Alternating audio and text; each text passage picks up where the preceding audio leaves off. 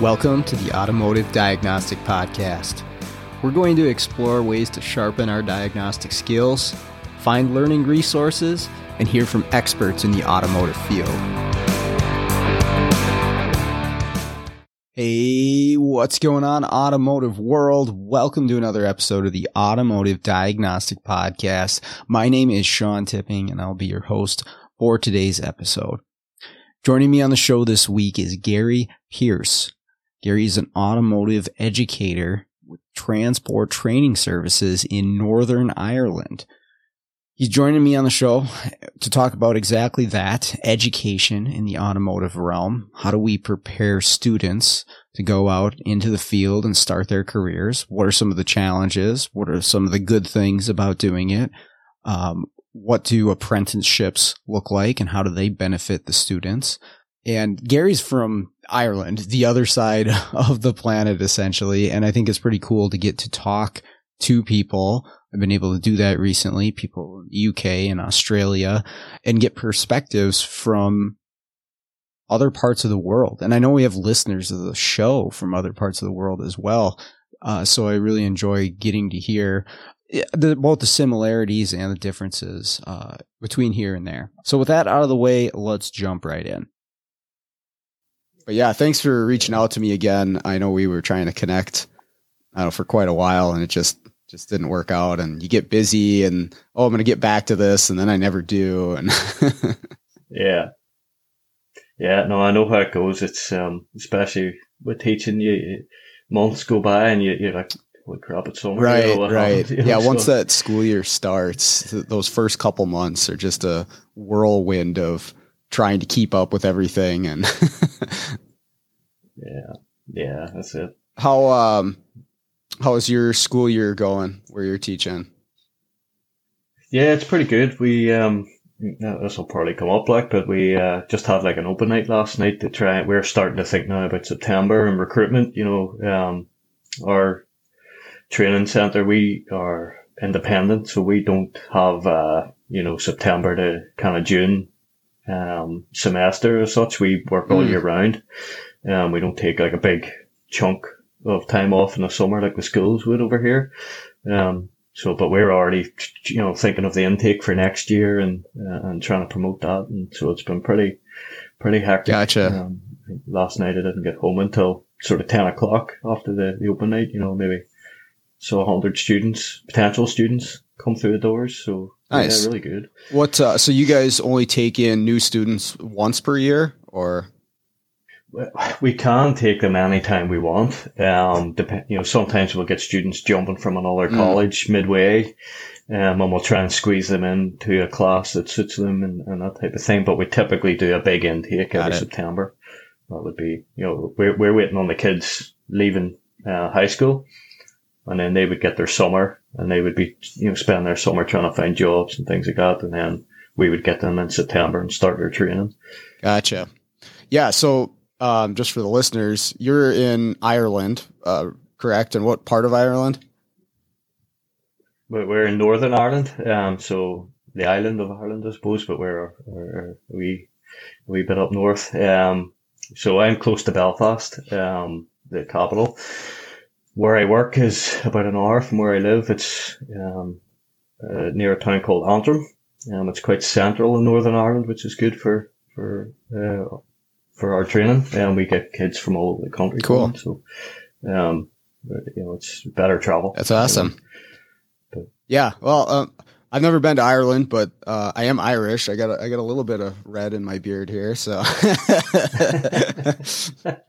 um, that's awesome. And so the um, the place you work for is it transport? Uh, transport training. Yeah, tell yeah. tell me about that. What what the what that's all about. Yeah, so we're an independent uh, training center. Um, we we have just uh, been merged with our parent company, which is um, Transport Training Board. So they're like a UK wide um, charity um, whose intention is to improve anything they can really in the transport industry. So whether that be technicians, drivers, managers, whatever it happens to be.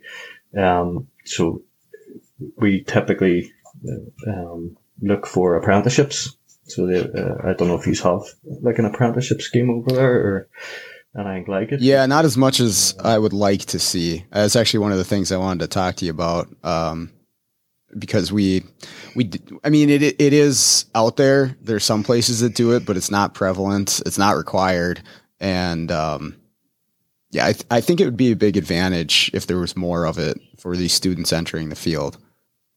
Yeah, it's quite successful over here. You know, um, the, you know, we're part of the UK, um, so we, we, we follow their kind of guidance, I suppose, but we have our own government. So we have the apprenticeship NI scheme, um, and we also have a thing called, uh, I keep changing the name of it. It was skills for success, and then it was, uh, skills to succeed, and, and now it's like a traineeship thing. So the whole idea being that um, young kids can come out of high school at 16, like I did. Um, you sign up to, um, we have government colleges here, mm-hmm. um, so they're, they're, technical colleges. Um, so you can sign up there for whatever course you want to do, whether it be, a, you know, a technician, car mechanic, um, where you can do electrician, plumbing, all that type of stuff. Um, and then they will support you and train you for your three or four years, however long it takes until you become qualified. And then you go out and, and work, you know. Mm-hmm. Um, so we are, um, we work on the same scheme as the government colleges, but we are not funded by the government. We have to make our own money to, to be able to run these things and keep the doors open. So we're independent. Um, okay. so we rely on a lot of other stuff that pays the bills, you know. Um, but the, the money still comes from, from the government as we train these kids.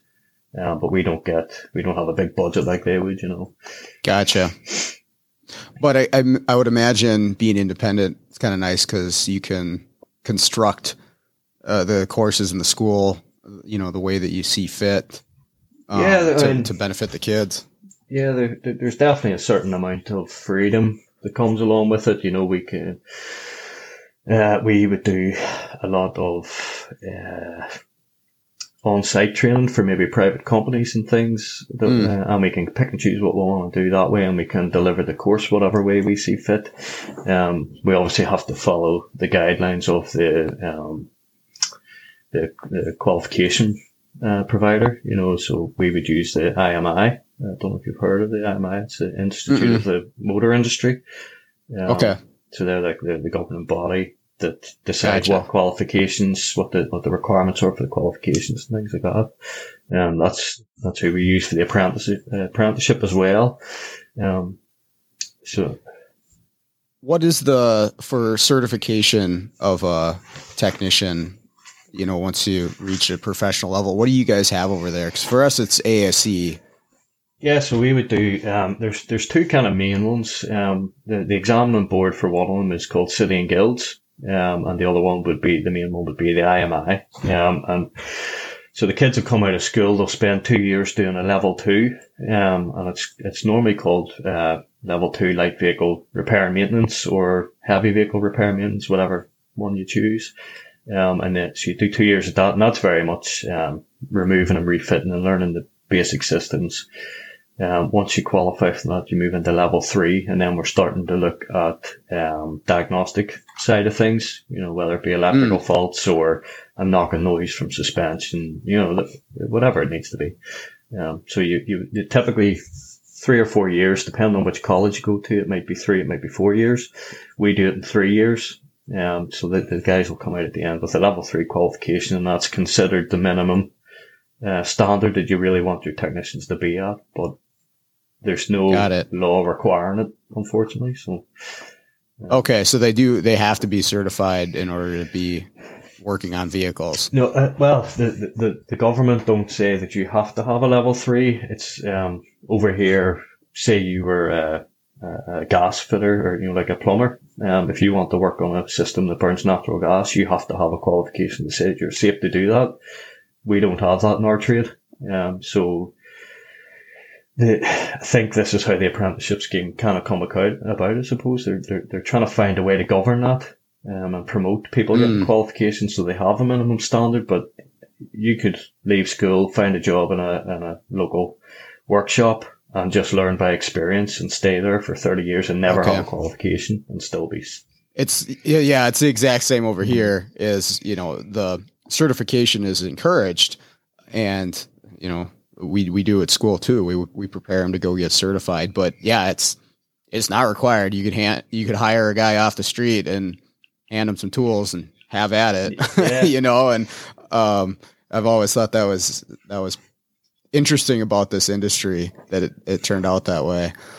Um, so with these apprenticeships, are the students going to shops and working there during the school year, or how does that work out with their classes? Yeah, well, the, the way we do it is slightly different than, the, say, the government colleges. Um, we bring we we try to mimic um, manufacturers training techniques where our kids would come. So they leave school, they're they're completely finished with high school. They'll come to us, and they have to get employment. So they have to have a job from day one. They spend seven weeks at work, just working every day, and then they come to us on the eighth week, and that's their block of training. So they'll be with me for five days, um, learning Mm. whatever subject will happen to be on that week and then they'll go back to work afterwards. So there's a lot of um, emphasis on hands-on learning with a mentor at work. You know, So if they're going to do that with a specific shop, do you as the school collaborate with that that shop or that repair facility so that you know they're at least on the job getting the correct information or the correct training when they're away from the yeah, school? Yeah, we. Um, uh, my role is their their assessor. Um, part of that is that in between that eight week cycle where they're in in the training center with me, I have to go and visit them at least once um, in that eight week schedule, and then I go out and the, their qualification, their level two or level three, whichever they're on, um, is split into two halves. So they have a VRQ, which is um, a vocationally recognized qualification. And the way I describe it to them is basically that's like the theory um, and the online tests and the written assignments that they have to do as part of their qualification. The other half is the VCQ, which is a vocationally uh, vocational competence qualification. So I have to go out and physically watch them do a certain amount of tasks, you know, whether it be fitting brake pads or pulling bits off engines, whatever it is. Um, and I have to decide, yes, you're competent to do that, that role or that job. Gotcha. Have you ever run into an issue where maybe a student was getting some um trying to think of the best way to put this just poor training or information from a place that they were working, right? Maybe somebody that's got some bad habits and they're transferring that onto a younger person because I, I mean I've definitely seen it in shops and that would be a concern of mine sending a student out you know like what are what are they learning when they're working with one of these guys Yeah, it's a, um, do you know what? I've been guilty of it too when I've been teaching apprentices before I become a, a trainer. You know, um, yeah you do. oh yeah You, you you see the uh, there's the way it's done and there's the way it's supposed to be done. uh-huh They're doing it the way it's they're the, you know, the guy they're working with has been taught it this way and he's been taught it that way. And you know those bad habits are maybe a hundred years old. You know, right right you know, so you definitely see it, but to a certain extent, I can't do anything about it. All I can do on my end is teaching this is how you're supposed to do it, and this is the correct way to do it. We're following, you know, I, I very much try to teach them. The manufacturer built this car; they know what they're talking about. They say you have to do it this way for a reason. Yeah, you can take a wee shortcut here or there with a bit of experience, but you know, you can't be just doing your own thing and, and botching this thing together. And yeah yeah You know? for sure um what courses uh, do you actually teach or what areas of the vehicle do you cover Uh, the way I, I basically get an intake in September, so I get a class. We we have quite small groups, which is good. We would have a maximum of twelve students per group. Um, so once I get that group, they're essentially mine for three years. So I take them from, you know, block one. We're looking at health and safety. Um, uh, we do what we call a G unit, it's a general unit. So it's like health and safety, working with others, tooling, equipment, you know, absolutely, you know, you- you have to remember some of these kids are coming out of school. The only time they've ever seen a car is when they're in the back seat getting the lift. Sure. Um, And then so we, we gradually build them up, you know, through chassis, through engine, through electrics, through transmission, right? And I cover all those subjects. Um, okay, gotcha. From A to Z, awesome. Um, yeah. Do you have a favorite area that you teach or favorite subject you like to go through? Depends on the group. Um, yeah, you know, I, I kind of uh, recently uh, I've got, you know, I've really fell back in love with, with the diagnostic side of things. I kind of have a love hate relationship with electrics and, and all that type of stuff, um, depending on where I've been working. Um, so yeah, the minute I, am I'm doing, I have a couple of level three groups, so they're doing a lot of diagnostics. So we're doing stuff on oscilloscope and, um, you know, stuff like that. I really enjoy trying to get them to, to connect, connect the dots with their, their volts and their amps and all the rest of it. And, um, you know, it's, uh, uh, yeah, that's that's a flavor of the month at the minute. But then I could bring another group in, and then we'll be tearing an engine apart and going through the basics of you know this is a piston, this is a conrod, and you know if they're enjoying it, I'm enjoying it. That's kind of how right. You know, yeah, and, and you're right. Every student group is a little bit different. The, their own personality, uh, skill level, obviously, and what they're going to enjoy and get into. So it's it's always interesting, you know, because I'll have I have a group of about sixteen, and I have them for two semesters, which is from September until May the following year, and um, so we get to know each other pretty well. But yeah, in the five years I've been doing it, every year it's been a different atmosphere in the mm-hmm. classroom and the shop. So you kind of have to I spend the first few weeks just trying to feel it out and see where everybody's at and what kind of personalities I'm I'm dealing with. But I, I definitely enjoy that it's it, it's kind of just it mixes it up, right? Um, it's not yeah definitely. always the same thing over and over again. Yeah, it's uh, oh yeah, it's I mean my first year teaching with TTS, I because I was a new trainer, I had no workload, so I took nearly the entire uh, caseload of students that came in last year. We split them into three groups. So I was teaching every group the same subject for three weeks in a row. And, you know, after six months, that was getting pretty mind numbing. So you have to try and mix it up. And, but each group had their own characters. You know, some of the lads were, were burning cracks. Some of them were very quiet. Some of them were, have a bit of an attitude maybe, you know, so you kind of got to feel them out, like you say. And, and, yeah. And you learn how to work with them and they learn what they, they expect from you. And, you, you kind of find out what they're all interested in and sometimes I just let them walk away to workshop and see whatever stand they go to and start hooking about. Right, gotcha. I know what you're into. So let's let's focus on that for a while, or, you know.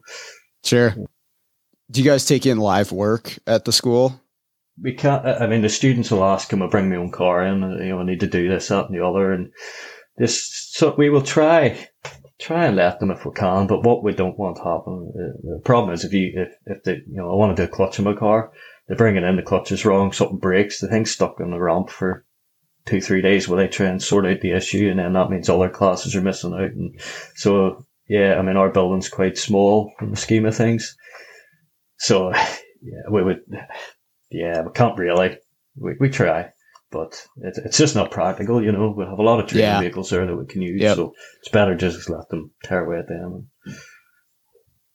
Yeah, exactly. Um, we've run into the same thing. We do we let them bring their own vehicles in, um, but you do have to really be vigilant of what project you let them take on because some of them are very ambitious and they don't know what they're getting themselves into. Like, I want to put an engine in my car. All right, well, let's just let's look at the time we actually have in shop, your skill level, and all the things that could yeah. go wrong on top of that. this yeah. probably isn't the best idea. So, um, but I, I do like I I like having a real vehicle in the shop for them, especially if they're doing repair stuff, but even diagnostic because some of the school cars, because we do, we have a fleet of donated yeah. vehicles that don't get driven. They're just there for students to work on. But it's like once you take something apart three, four times, it, eh, you know, it, it's not the, quite the same as the real world. And students really are tough on vehicles, as I'm sure you know. And so stuff gets oh, broken yeah. and yeah. doesn't go back together correctly. And, uh, It's uh or at all. yeah, right, right. it's about the times you open the, the, the, boot of the car and there's a whole pile of trims and bolts and screws, and you're like, lads, where did these come from? Like, I don't know. Yeah, it wasn't me. yeah. No, I mean, uh, I, I try to do, I like to have a live vehicle, especially for the diagnosis. Uh, like, if we're just doing level two and it's right today, we're taking brake this apart and we're going to bleed the system. Like, that doesn't matter. It's, you can let them use the same cars over and over again. They're going to wring the bolts. They're going to lose bits. So let's not subject somebody's pride and joy to that. Right. But, the, you know, uh, about two weeks ago, I had a, a level three group in. We we're looking at ABS my own car had a fault. I've already diagnosed it, know what's wrong with it. Thought, you know what, let the guys have a look. It can't do that much harm, mm-hmm. you know. So I just let them tear away at my car. There's two other cars with simulated faults, and you know I've been in hacking away at it, doing what I can to, to, to produce a decent fault for them. So you know, a real world fault is is it's hard to hard to beat, you know. Yeah, yeah. Well, and I found it's it's more difficult than you think to break a car in a specific way. Um, yeah, funny. I was I was listening to one of your previous podcasts, and you were talking about that, and I was like, you, you know what, you've hit the nail on the head there. You, you can study a wiring diagram, and you know how that system works, and you you do something to it, and it does something totally unexpected. And you're like, maybe I don't know this. right. What did I do wrong? And, you know, right. And I think you'd said about you, you, you would get the students to put faults in themselves. I tried that myself, and it did not go well. you know, I, have definitely chopping wires. Yeah, I've definitely had that backfire on me for sure. I have to supervise pretty closely as far as them installing faults. Like I want them to explain to me first. Okay, what are you, how are you going to break this? What are you going to do? Can is it going to be repairable afterwards? And um, it, it's a good um, it's a good thought process for them though. Again, because they have to understand it enough to break it, right? It's not just mm-hmm. we're not just hitting it with a hammer, right? We're trying to induce a certain symptom or or fault, and you got to understand it to do that.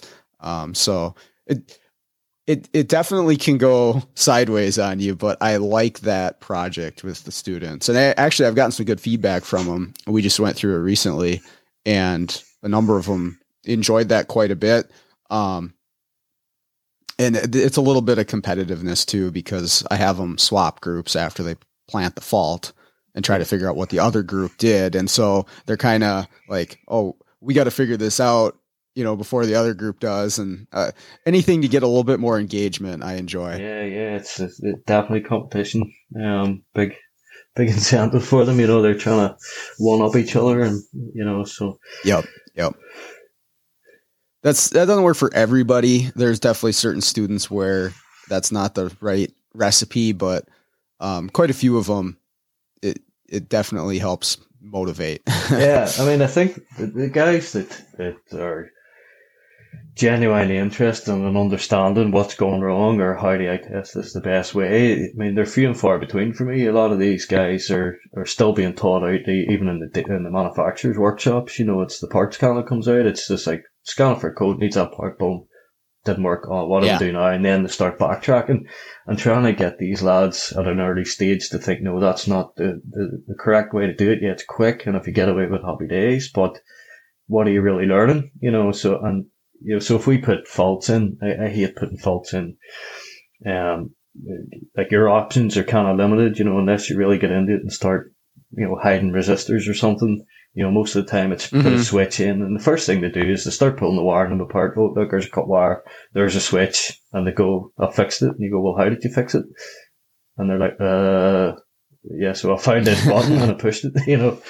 So I, I've definitely had that where students they take the mindset if I have a bugged vehicle, they'll take the mindset of what did Sean do to this car? Yeah. Exactly, as opposed yeah. to actually testing, getting results, and using a process.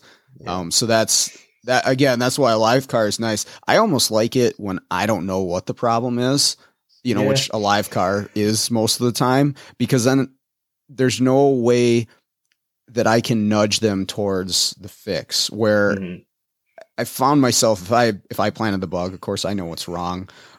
I might do some nudging if they're going in the wrong direction or something. Mm-hmm. Whereas if I don't know what it is and they're making a good case for chasing something, I'll be like, all right, let's test that. Let's see what happens. Let's go with this. So yeah, as much as many live faults as I can get as possible are nice, but like you said, we're not taking in vehicles from the public, so there's only so many live problems that we can get into the shop. Yeah, yeah, it's you know sometimes as well. Even if I don't know what's wrong with it, I'll just tell them I do and be a wee bit smug about it, and it sort of gets them going. You know, then that's a, comp- a competitive thing. We're oh, well, we'll have to figure it out. Gary knows, so mm-hmm. you know it's it's it's kind of funny to do that. But the, we got a couple of cars recently delivered from a, another training provider that, that are helping us out, and it, it, it came off the transporter, the, the electric handbrake fault with or, or the electric handbrake fault, and I have no clue what's wrong with it. I haven't had time to, to you know to even think about looking at it. And so I brought it in, says, right guys, crack on. And I just let them tear away. And, you know, for me, just sitting back and watching what to do, you know, it's more, I don't care really if they find the fault. It's more, are they taking the right approach to finding that fault? You know, it's, we try to yeah, jump in that yeah. systematic thinking. And at this stage, I just want them to think about that. You know, so what can I, what test can I do? What should I expect to see? As opposed to, you know, and if they're following that route, they're on the right lines. still early days, you know. Yep, that is uh, that is the mindset. It's definitely what we want to get out of these students is testing and process and interpreting results. Um, but it's it's tough because um, I think very few of them come in with that, and a lot of them, like I was mentioning before, they'll mimic what they see at their jobs in the field yeah. where people aren't they're doing exactly what you say pull the code it needs this part if it doesn't mm-hmm. work then we'll go to the next part and then if that doesn't work we'll send it to the dealership i don't know or send it to a different shop yeah. um, and that's that's the, just the general mindset um, that you're kind of fighting against but no we'll just i'll keep i'll keep going with it and i've i've had you know mild success i think at, at least at, at least they are aware that there's a different way to do it. Whether they decide to actually put that into practice or not, I don't know, but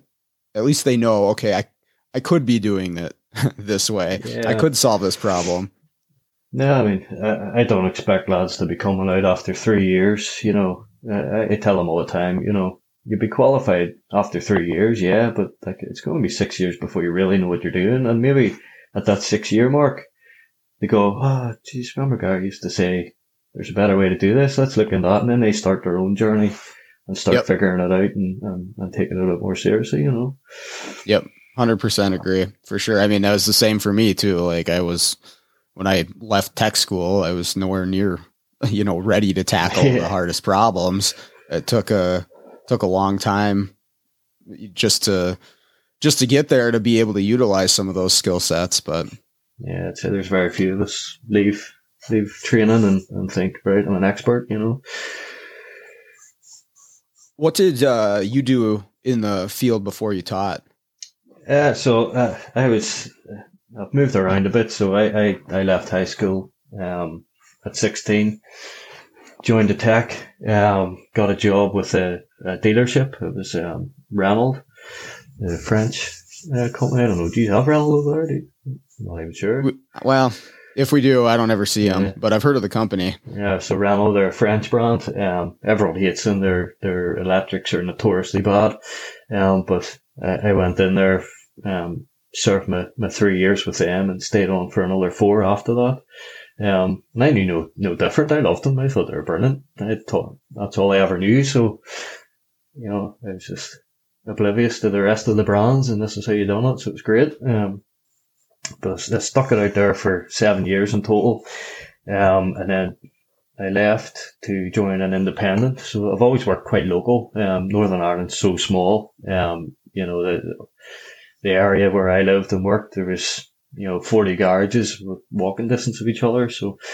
Um, okay. I, I, knew this guy that I ended up working for. Um, he's a really good good guy. Um, and he just phoned me one day and things weren't going well in the Renault dealership. And we had heard rumors that they were going to shut that particular branch and we were all going to get shipped around. And he just happened mm. to phone me and says, like, do you know anybody? And I said, stuff it, I'll come. So I went down there and got the shock of my life. Uh, realized I knew nothing, um, and had to start all over again. So, um, he done a, a lot of uh, diagnostic work at the time. He was really, really busy. We would have been working overtime to one in the morning some nights. You know, it was crazy, but he done quite a lot of diagnostic work for other garages in the area too. So we were seeing some some really mm. mad faults. So I, I learned hard and learned fast. Um, okay. I thought I was a good diagnostic tech in Renault. I'd, I'd been through the manufacturer's training, um, done the service maintenance technician, done their senior technician, they called it at the time. I was hoping to get on and do master technician, but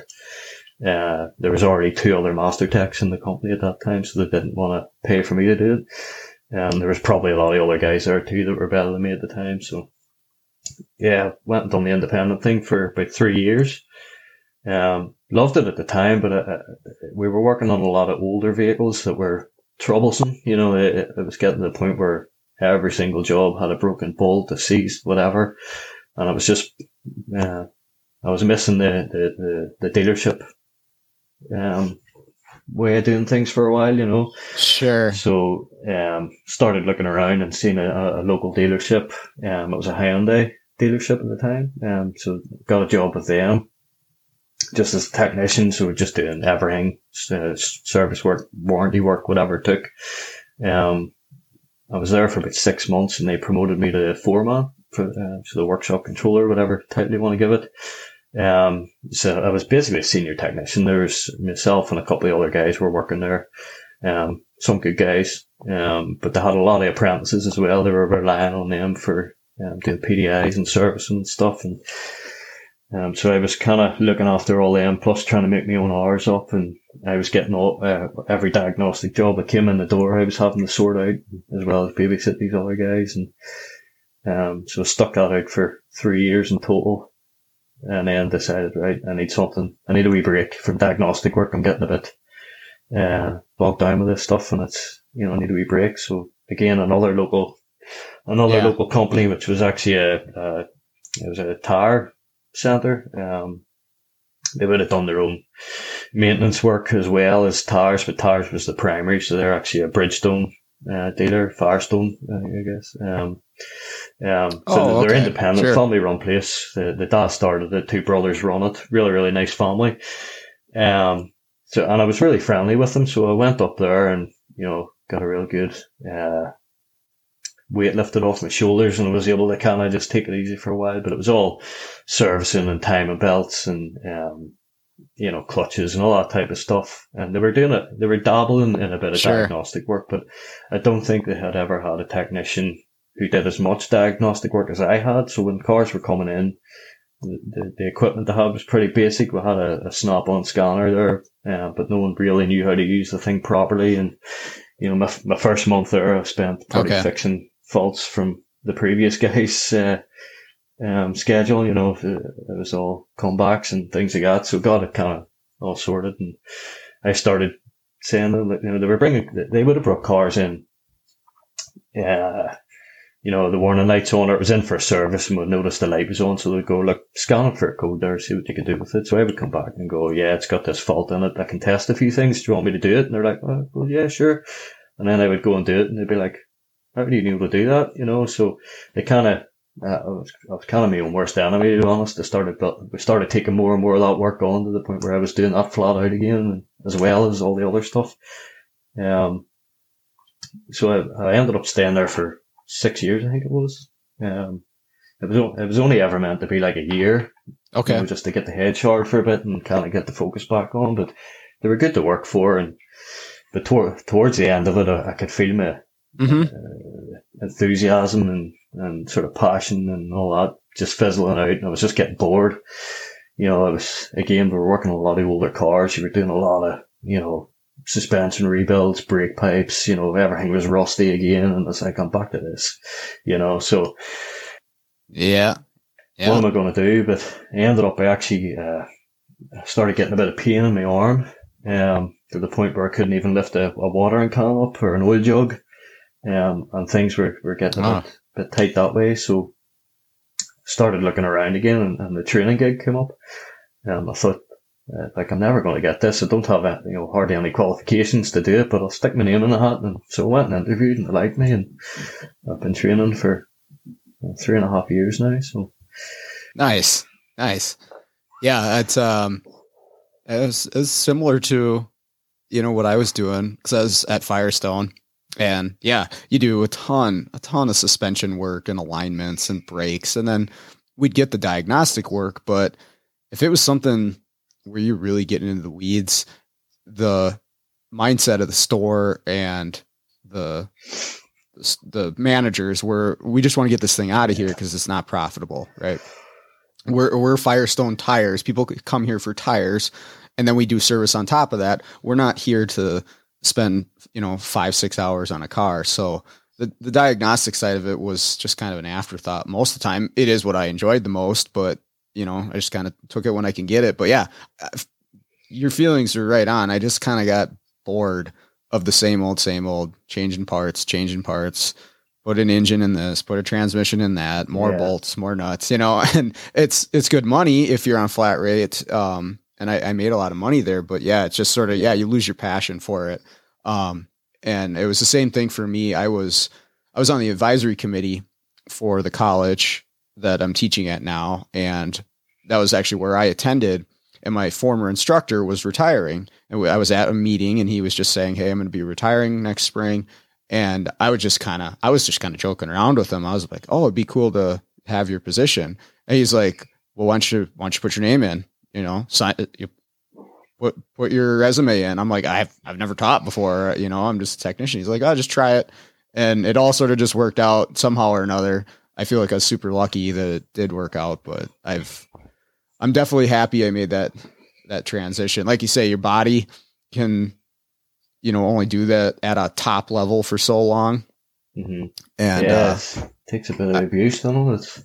Yeah, no kidding, no kidding. So mm-hmm that part of it, but the the teaching side of things too, it's so I find it so challenging a lot of the time that you know it really requires you to to be on your feet, to think, to come up with new processes. You're plus you're working with so many individuals, right? Like there's there's personal relationships with the students yeah. that you have to you have to figure that stuff out on top of all the other car stuff. And it's challenging, but I think that's why I like it so much. Yeah, I mean, I definitely think it was the challenge I was looking for, but it was another wake up call too for me. You know, it's uh, I got totally blindsided coming into it. it was, I remember handing my notice in and I had to work four weeks, and I spent the whole four weeks and didn't sleep at night. You know, it was just like, oh, I made the right call, and I am.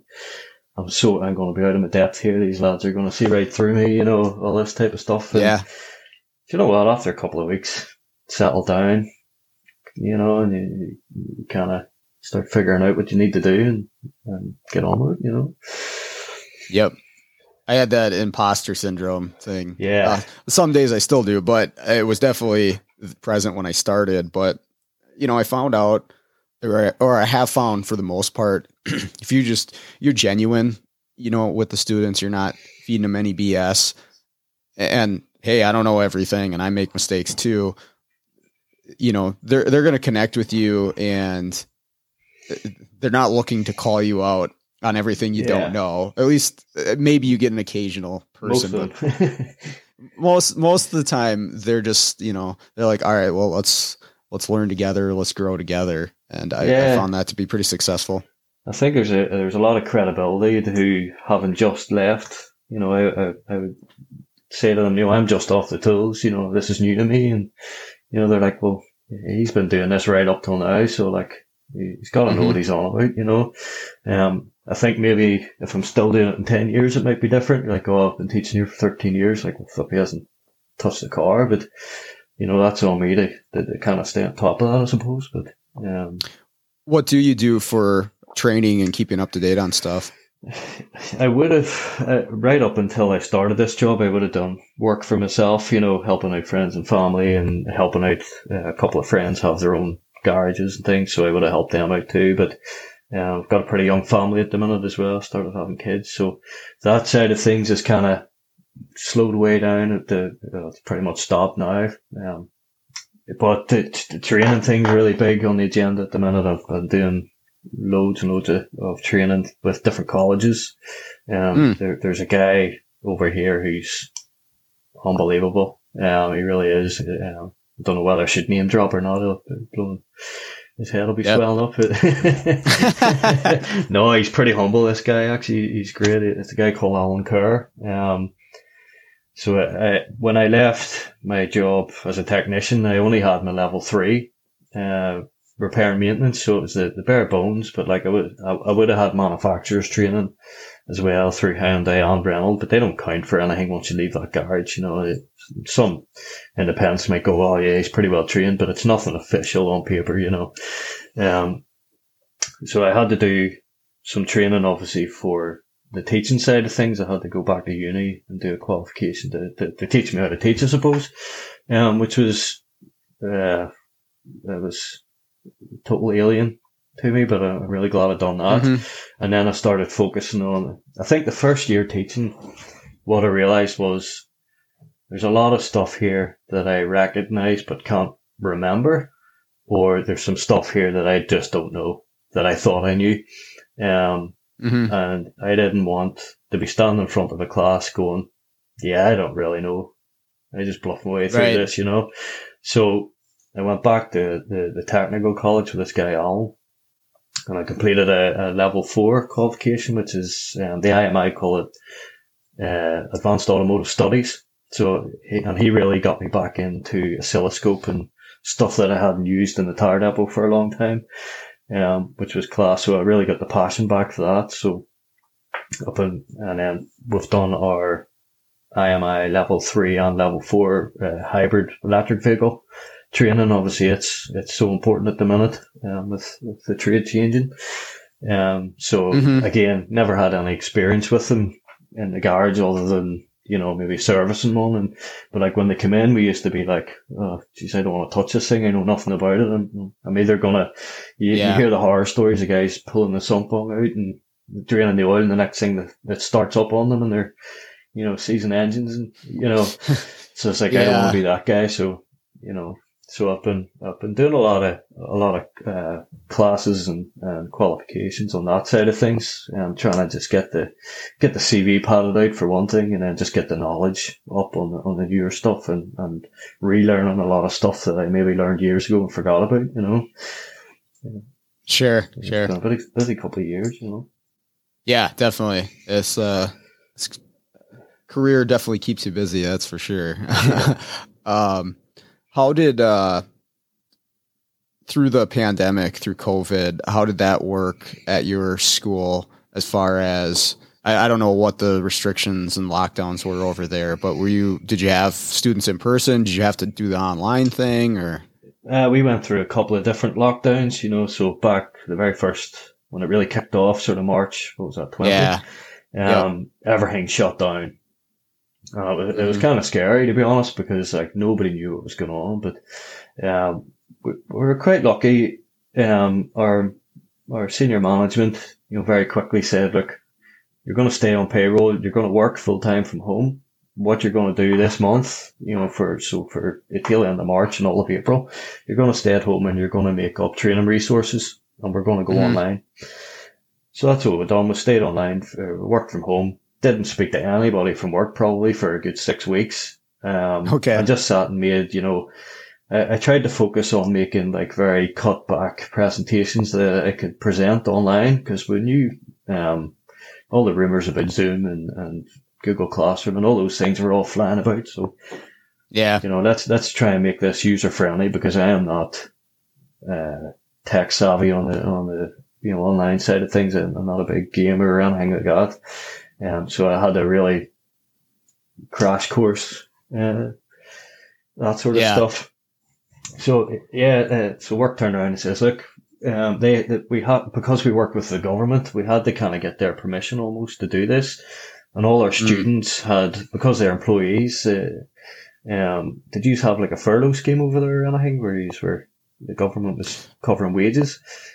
Yeah, in certain situations, yeah, so that that would happen. Over here, they pretty much nationalised the wages. Um, the furlough scheme covered virtually anybody that wasn't deemed an essential worker, you know, like nurses or, um, mm. you know, that type of thing. Um, but all the garages over here were, were uh, forced to close except for the oh, work really? on like uh, essential workers cars. So you might find a garage that maybe had 10, 10 mechanics in it normally.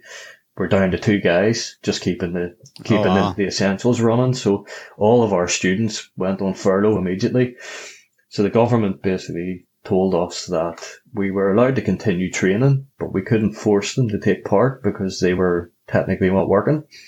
Um, was, oh. how I understood it anyway. So we, we, we reached out to our students and all the guys we had at the time were actually really good. We, we, um, set up Zoom classes. We started doing lessons on their original schedule every eight weeks. We got them in. We tried to do, so I was doing like, you know, uh, I was actually using the free Zoom at the time. So I had, I had like a 40 minute window, but it actually worked out, it worked out lovely because I was able to do a half hour lesson, have a chat with them, right lads away and, and do a wee bit of work here and I'll see I'll yeah. see you in an hour, and then we'll do another wee stint, and then we would do that gradually throughout the week, and then we could still access their their portfolio of work, which is online. And I would say, right, there's some work to do. So we could only do the theory side, we couldn't do any practical.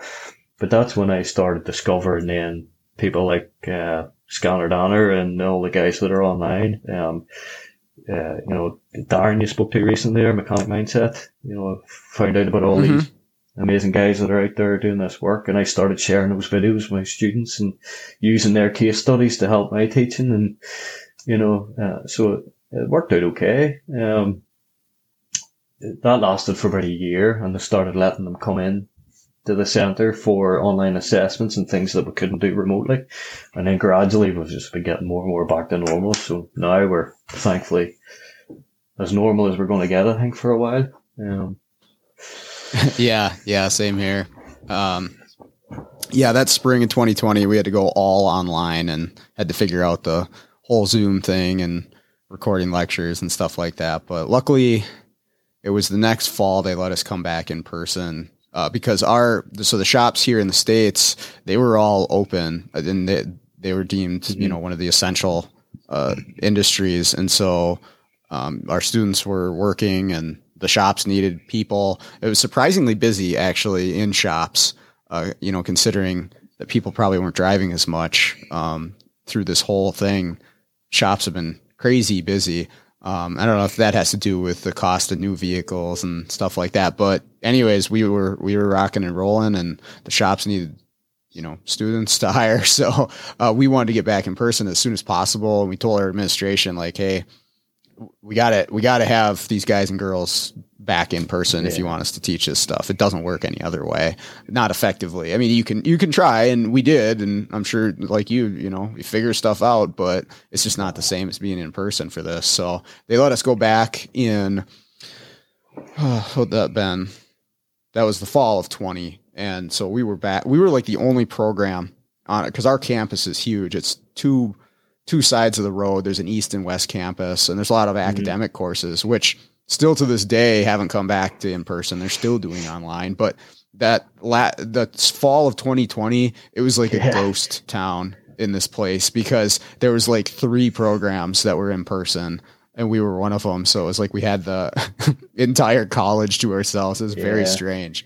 You kind of get spoiled with that too, though, don't you? It was, it was yeah. well, well, so uh, my my normal classroom is relatively small and there's no windows. So i, I kind of think it's like a, a, little dungeon that we're we're crammed into. And if i have 16 students it's it's we're shoulder to shoulder in there. But during the during last year because there was nobody else on campus and they also wanted us you know spaced out so many feet apart that was yeah. part of the the rules for us to be on campus so they gave me this like 50 person science classroom that had two projectors, one for each side of the screen. I had big windows that looked out over the front of the school. I was like, "Oh, this is this is pretty cool." Uh, and I did. I got spoiled with that. Now I'm back in my normal little dungeon. Yeah, we were our our our building. I mean, it's relatively small. It's it's a it's a decent building. Um, it was purpose built not that long ago.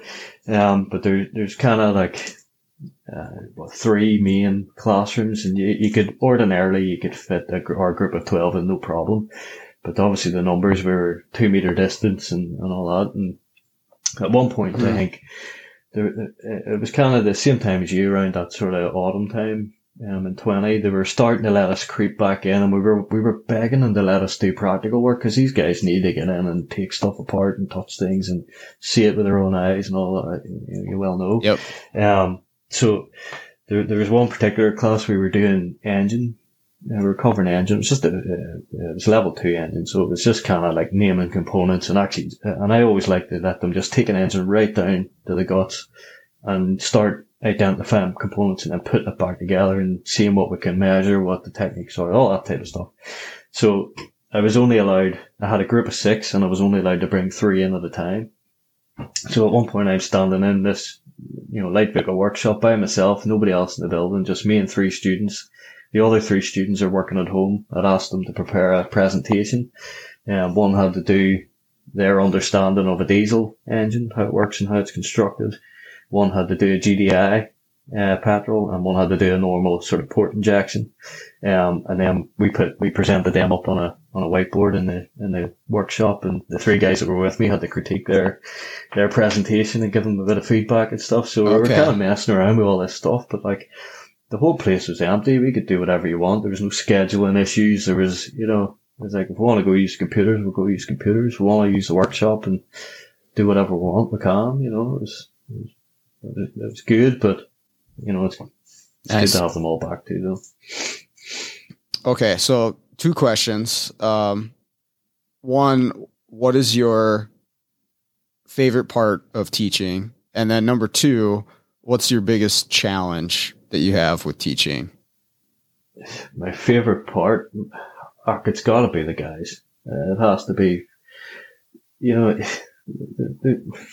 I don't know how you feel about it, like, but sometimes you get a, a, great group, and the whole the mm-hmm. group as a whole are fantastic. Sometimes you get a group that you don't like them all together, but you maybe you like them all individually. Sometimes mm-hmm. you get a really difficult group, and having to figure all those characters out and you know, you kind of almost have to win them over in the first few blocks of training. And, mm-hmm. you know, once they see what you're about and it's, it you said it earlier, if you're honest with them and you're real with them, you know, that's quite easy for the most part. You still get the odd ego and things mm-hmm. like that, but like, normally by the time these guys are leaving level three qualified, they think you're your best mate, you know, and you're, you're, you haven't crack in the class. I try to keep a very relaxed and open, you know, uh, atmosphere in the class. I don't want people sitting there like they're in school, you know, falling right. asleep in the desks and hating being there, you know. So we, we try to have a bit of fun and, you know, most of the guys, the first couple of weeks you see them, they won't talk to each other. And then slowly but surely they start buddying up and we ones and twos. And then after yep. a year, all of them are, you know, in a group chat together, having a laugh, hanging out after, after tech. And, you know, so I love all that side of it, just building up those relationships and, you know, it's you kind of look forward to maybe bumping into them ten years down the line, and you know you're mm-hmm. in seeing a new student. You go, oh, how you going? You know, I thought you're doing brilliant. You know, I, I can't wait for that side of it too. Um, so yeah, definitely the the students is is number one. Like it's, I mean, I love, I love trying to trying to encourage them to to to really want to learn this stuff too. But that's hard work. You know, that's that's that's yeah. probably one of the, the, difficult things, I suppose. That nearly answers your second question without meaning to. Mm-hmm. Um, you know, the frustration of the guys that don't care. We're we're quite lucky in that our students, um, most of them really want to be there. It's very difficult to get into our training program. Okay. Uh, well, not very difficult, but it's it's tricky. Uh, they have to put a bit of work in, you know. Um, so the, generally the guys we get are of us of a you know they've maybe done better in their high school grades, um, you know, and, and there's more of a, a real passion. A lot of them come from some sort of mechanical background. Their dad fixes cars, they race, they do whatever. Um, but when you get the the guy that just doesn't want to be there, he's just there because he has to be, and no matter what angle you get at, you know, to, to, to try and get them to do something, and you're yeah. just beating your head against the wall. That's pretty. Yeah, I I agree with both of those. Um, I I really have enjoyed the connection and relationships you build with the students during the class and then even after. I've kept in touch with several students after they graduated and I get to hear from them occasionally and see what they've got going on and that's that is really cool to see them start their careers and be successful. Um, but yeah, it, you know, you, you're always going to have that person. I think I've had at least one every year where, yeah, they don't really want to be there. They don't want to put in effort, you know, just falling asleep in the first five minutes of class or they're, you know, consistently on their phone as opposed to paying attention. And, you know, you can, you can lean on them and push and it, it's more of just a constant battle. But you know, there's just I, I've come to accept. You know, there are just some people that hey, either it's not right for them or it's not right for them right now. You know, they're not ready to take on this yeah. responsibility and challenge right now, and I can only do so much if they don't want to do it. Like I'll do my best, but I'm not going to convince everybody that this is the best thing in the world to do. So I just sort of accept it, I guess, and yeah. try my best.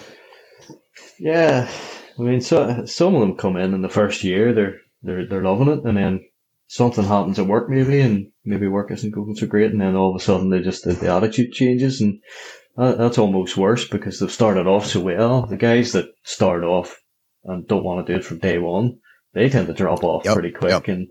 you know what? I hate, I hate to see people leaving, but at the same time, if it's not for you, it's not for you. There's no point wasting three years of, of everybody's time just so that you can go and drive a delivery van at the end of it, you know? yeah, exactly. It's better to find out early than five years in that this is not for me. yeah, definitely. Cool, man. Um, well, you got anything else for me before we wrap this up? It's pretty good. Uh, that, actually, um, you, you mentioned it. Is it ASEs? Is it? Um, yes. So, uh, uh, funny, I was I was listening to one of your podcasts on the way home, and you were talking to somebody about that and you know what it meant to him. You know, how would he, def- you know, what Uh, yeah, was it like a, he was talking about having the blue badge and his overalls and stuff and like how it made him proud. I mean, are the ASEs kind of the equivalent of our level three qualification over there or what's the way is that? Yeah, that's, it's pretty much the only standard there is for the automotive industry outside of if like you worked at a Toyota dealership, they probably have their own, I know they have their own, you know, certifications yeah. within the brands, but something that covers all of automotive. And if you're in the independent world, like working at a you know mom and pop shop or a Firestone or something, that's that's all you have for certifications is the ASE. Um, they are written tests, and so there's a lot of you know debate. You know, you could pass all of your ASEs and not really be that great at fixing cars in mm-hmm. reality, right? You could be really good at taking tests, um, and some people are. And so there's some debate there as far as the validity, but yeah, it's it's all we have as an accrediting body. And it just shows I, I've always thought it just shows your commitment to the industry and to bettering yourself. And it is like you got that patch on your shoulder. Um, you know, it doesn't automatically make you the best technician around, but it's just showing that you're striving to be a professional. In this field, which there's a lot of people that don't. Um, so I, I've got, I mean, our our program for school is ASE accredited. Um, they worked with us to make sure that we're teaching up to their standards. So I might be slightly biased, but I mean, even when I was in the field, I I had my ASE certifications, and I continue to do so. So um, that's the one thing that people do kind of debate about though is that there's it's only written. There's no practical right. assessment to go along with it. Okay, and so uh, it's an accreditation. So do you have to do that every couple of years, or is it like a one-time deal? Or yeah, it's every four okay. years they come through and comb through the program to make sure that everything's up to date. Um, we actually just went through it with the auto body mm-hmm. program at our school too, and that was their initial accreditation, which is the the first time that they do it, it's a huge, huge amount of work, and then subsequent years, you kind of have everything set up, and it's not as much, but it's still it's it's a ton of paperwork and documentation of all the curriculum and the shop and the tools, and it's it, it is a it is an undertaking to say the least. Um, but then you have that accreditation. What's kind of nice because we're within a community college, and that accreditation kind of gives us a buffer from administration coming down and telling us what we have to do right? We can just say well here's here's this professional you know this standard for automotive. They've said we're up to this level. Just let us do our thing. And they do for the most part which i enjoy quite a bit. Yeah. Yeah. No i like the i like the idea the accreditation. We we have that here as well. Um think, uh, like I done an ADAS accreditation recently, so uh, you know ADAS hmm. approved uh, calibration technician, I think it was called. Um, so you got to do that every couple of years. But uh, you know our guys come out of after being in my class for three years, they get a qualification that stays with them for life. But there's no incentive, uh, pressure, anything like that for them to continue to learn after that. So you know, for me, I done that twenty years ago you know, no one has ever forced me to go, well, look, things have changed in 20 years. Can you, you know, go and do a bit of CPD, you know, and, and mm-hmm. you know, improve on what you already know. So yeah, I think that's a, a pretty cool way to do it. Yeah, for sure. Well, cool, man. Um, I enjoyed this. Thanks for taking the time with me well, this morning, this afternoon, whichever it is for each, each of us. yeah, it's coming on the dinner time for me. yeah, yeah, I gotta get uh, I gotta get rolling on my my jobs for the day. I got some mole work to do, so that's where I'm yeah. headed. Never stops. Yeah, no, I appreciate you having me on. It's been good to meet you and uh, yeah, well, get talking to you. But we'll do it again at some point or another. yeah, definitely, definitely. Okay, that's going to do it for today's episode. I want to give one more big thank you to Gary for joining me on the show today. I really appreciate it. Also, want to thank everybody out there for listening to the show and all the feedback that I've been getting. Uh, keep it up. I love to hear from everybody. Also, uh, I'm going to be at Vision in Kansas City this week. So uh, if you are there as well, uh, make sure to find me, come say hi. We'll uh, grab a beer shoot me a message on Facebook and uh, we'll uh, we'll meet up somewhere out there. But with that all out of the way, let's all get out there, fix the world one car at a time.